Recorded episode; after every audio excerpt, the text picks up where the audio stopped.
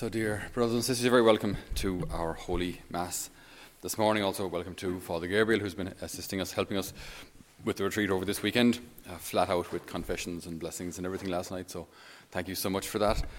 Um, it's always, I always find it very interesting to talk to parents about their experiences of parenting, because that's something I know nothing about. Uh, so, when you speak to, to, to parents and you speak to to them about their experiences with their children and the struggles of parenting. I find it very interesting because if we consider ourselves children of God, then there are often many parallels between, uh, between how parents and children relate and how we relate to God. So, I remember talking to a mom recently, and she was saying, just how is it? Why is it? I never have to teach my children any of the bad things. I never have to teach them to be untidy. They know that themselves. All right? I have to teach them to be tidy and ordered. I never have to teach them to be selfish. They know that themselves. Right? They're pulling toys off other children. I have to teach them to be generous. Why is it I never have to teach them to be rude? They just pick that up themselves. Right? I have to teach them to be polite. I never have to teach my children to be noisy. They really have that one down. I have to teach them to be quiet. You know? So it's just very interesting how it seems all of the good things, all, all of the kind of the noble things that, that we're supposed to live and we're supposed to learn, they require effort. All of the not so good things come naturally. Now, fast forward to adulthood. It's a very similar thing where being selfish or lazy or angry or giving into any particular passion, whatever that may be, that just comes easily. It's just dead easy. It really is easy. It's, it's so easy to lose the head. Just me, you, just, you, look at someone and say the head, yeah. you know, and it just, just, just just slips out like butter. You know, it's just so easy, right? Whereas, you know, to say something positive uh, or to be positive when you don't feel like it, that's hard. You know, it's, it's so easy for us to, to, to, to choose the easy path, the path of least resistance, as they would say, you know? Uh, to, to choose the easy thing, to choose what just, comes, what just comes naturally, rather than choosing virtue, right? Choosing virtue is hard, or harder. Our readings in Gospel today are about prayer. And prayer, it's, it's one of those things that it's so good when we get it right. It's so life giving. It's so incredibly helpful. But I don't think it comes naturally to us. And as you see, with children, it's going to be the same thing. Right? Do you want to pray? No!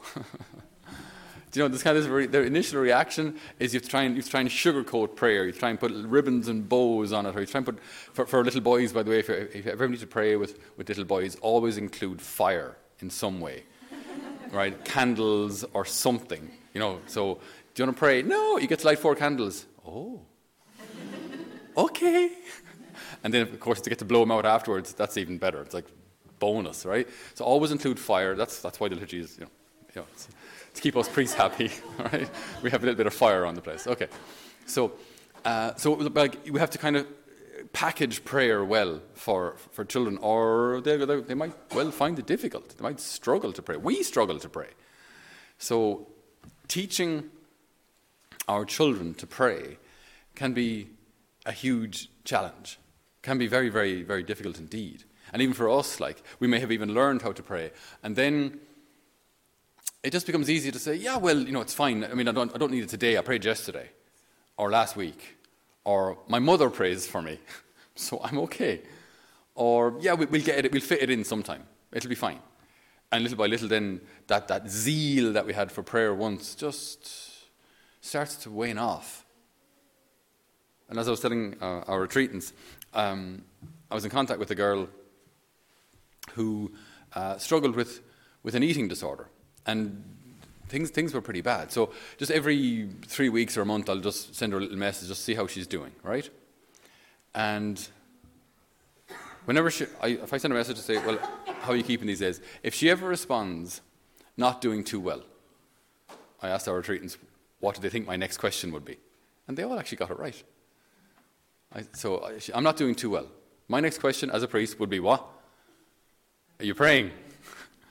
and what's her answer? No.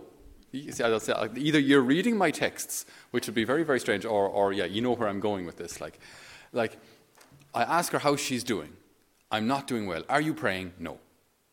A month later, so then we talk about prayer. I try, I try to encourage her to pray again.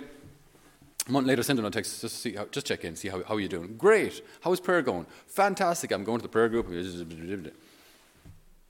And, and you just re- repeat her then like, do you see the parallels here? When you pray, when you have like divine help in your life, this struggle, which is a, which is a real struggle, which is very, very difficult, very dangerous, it goes, it, it goes much better. But when prayer drops, then the temptation, you're, you're kind of you're defenseless. Then it's just you versus the temptation. That's, that's much harder. That's much, much harder. The, the reading today, our, our Old Testament reading from Exodus, uh, we mightn't uh, understand what this reading means. So there's a battle going on, right? So it's, it's uh, the Israelites, Moses leading his people, and they're against the Amalekites, first cousins to the Gigabytes. Um, and so, good, you're awake. All right. Nothing to the mosquito bites, they're, they're a different family altogether. Um, so, so, uh, so they're in a battle, right? They're in a battle. And what it says, aftershock. So, so, so they're in this, they're engaged in this battle, okay? And it's, it's, it's, you know, it's a battle, people are dying, okay? And it says, as long as Moses kept his arms raised, Israel had the advantage. When his arms began to fall, the advantage went to the enemy, the Amalekites, okay? What are we talking about here? That Moses just has to do this, and then we keep winning, and then as soon as he gets tired, we start losing, and as soon as he does this again, we start winning. That's obviously not what the reading is saying, okay? So when the Lord, when Moses' arms are raised, what's he doing? Raised in prayer. Okay? So as long as Moses intercedes for his people and is praying for his people, his people are successful. And when Moses stops praying, then they start to lose. Okay? So uh, it, this is, again, it's, it, it's a reading that's underlining the power of intercessory prayer, that one person praying for a whole group of other people, the power that that has. So when he gets tired, then they put rocks under his arms so he can still keep his arms up and pray, interceding for his people. I visited a, a family not so long ago, and uh, there's a, a, grandmother in that family. And I remember talking to her children, and, she's, and some, a number of the children said, Our faith is due to our mother. All right? Our faith is due to our mother's constancy, her fidelity, her prayer. And now there are grandchildren and even great grandchildren in that family. And the faith is being passed on from her to her children, to their children, to the great grandchildren. And just uh, when I, when, I, when I read this reading, she was the person I thought of. She's like this intercessory person, uh, back in, you know, hidden, not necessarily seen, but there in the background with hands raised, interceding for the whole family, praying for the whole family. And the power of that one person who prays and the effect that that has then not only on their life, but on their children, their children's children, and their great grandchildren.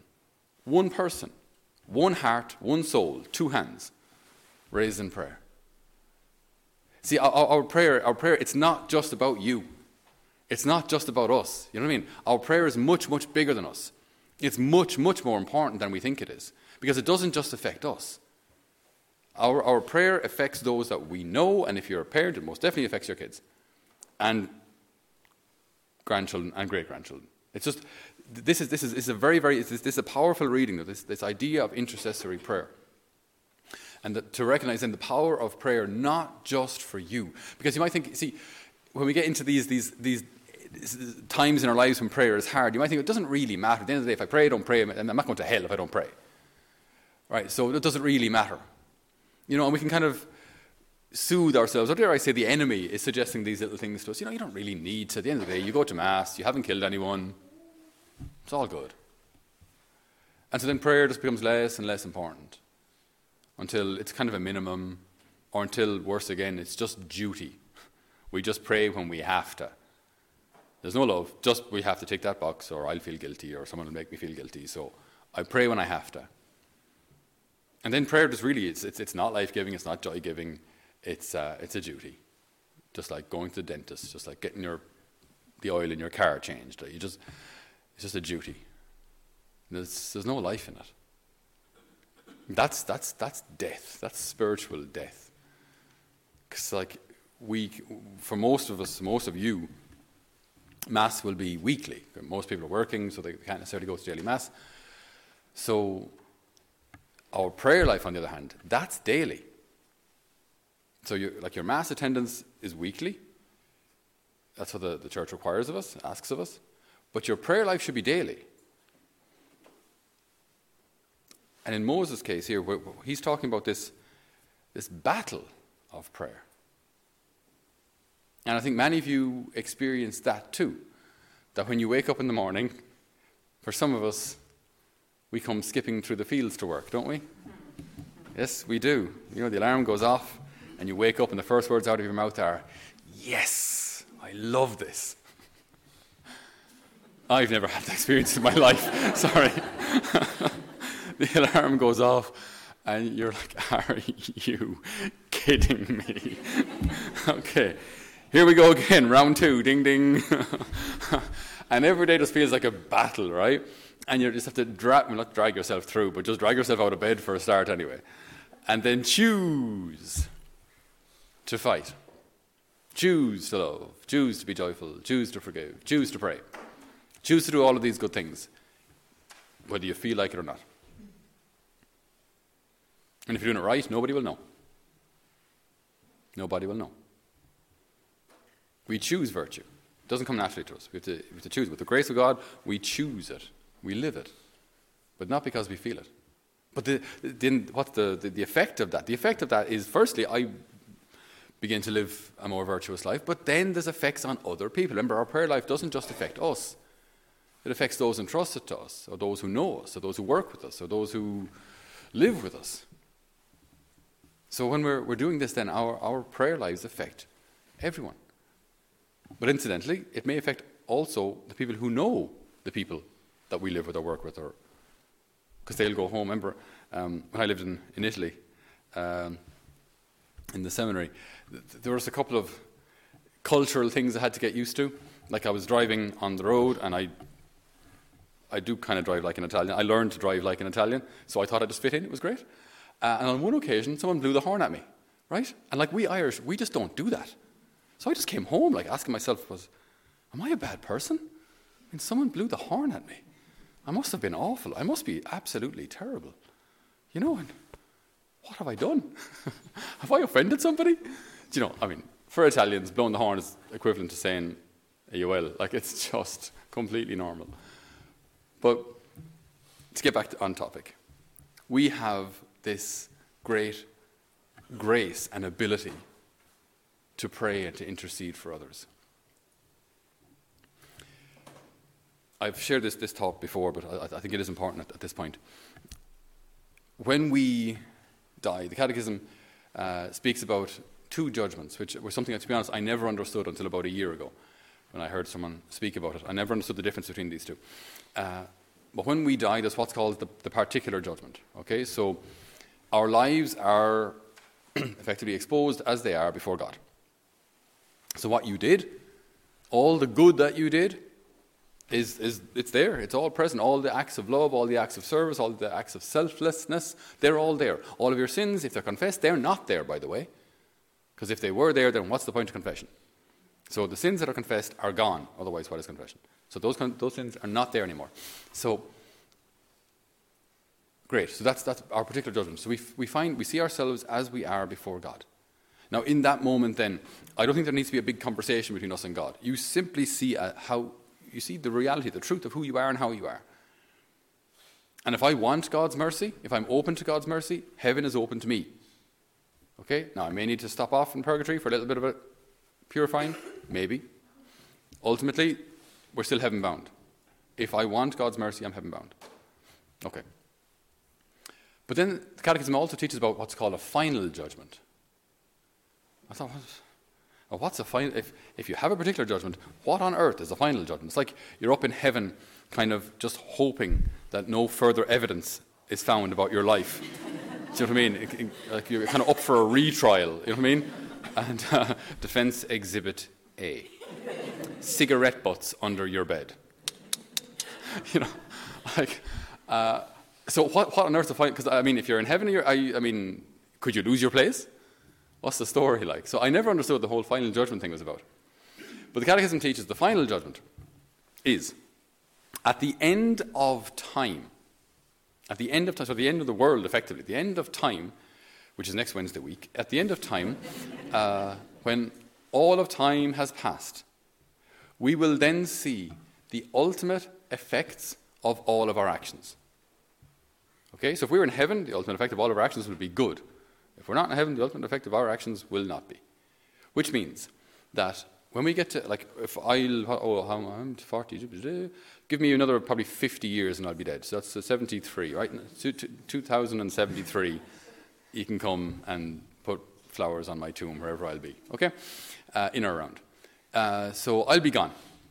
And my life, though, will have affected the people who I live with, the people here in Holy Family, uh, people I've ministered to, uh, maybe my own family, um, friends, who knows who.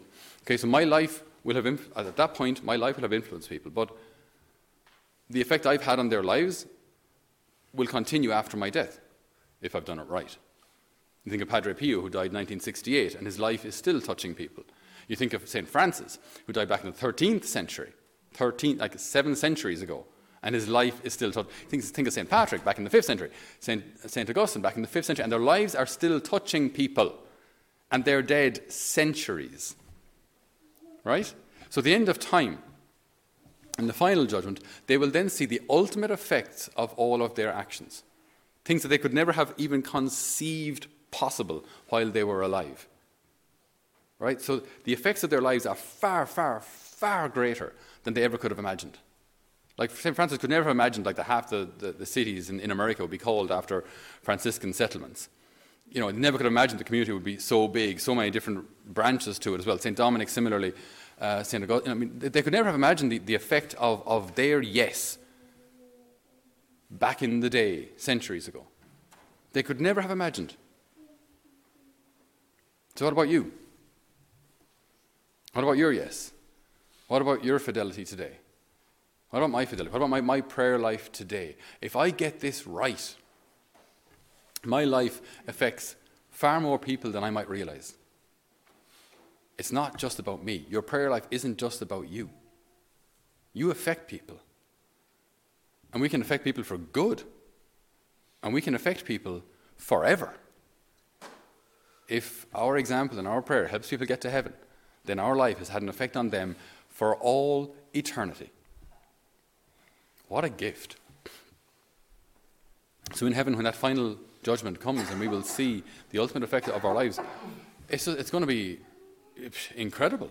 Because we would never have imagined or conceived it possible that such small actions, apparently small actions, could have had such an amazing effect. Like if you save someone's life, someone is, is suicidal or someone is sad or depressed, and through your friendship and prayer and consolation, you save their life. Some girl is considering an abortion, you speak to her, you talk to her about hope and love and support that's out there, and you save that life. That person goes on to have children of the, to get married and have children of their own. And they go on to get married themselves, and then two generations later, there's a priest who goes on to start a, a mission somewhere or work in a parish and save all sorts of souls. It's all traced back to that conversation you had with that lady back in 1975. You know, I mean, the effect that we have on other people, just incredible. Incredible. So, dear brothers and sisters, it's just really, really important that we get our prayer lives right. It really is. It doesn't come naturally to us, I think. I think it's a bit of a struggle, it's a bit of a fight. But if I pray, I can intercede for others, so it's not just about me. And maybe you will be the prayer force in your family that holds things together. Maybe you'll be the, the prayer force that, that brings about someone's conversion, conver- maybe even the conversion of a priest who's considering leaving or who knows. We've been given a, a power. And with that power comes, comes responsibility. So we ask the Lord to teach us to pray, that the Holy Spirit will pray in us when we can't find the words or when we don't have the desire to. We thank the Lord for those who have prayed for us and have kept us on the straight and narrow, for their example, for their lives, for their hands held up even when they were tired. We ask you, Lord, that we can collaborate with you in your plan of salvation of souls. Amen.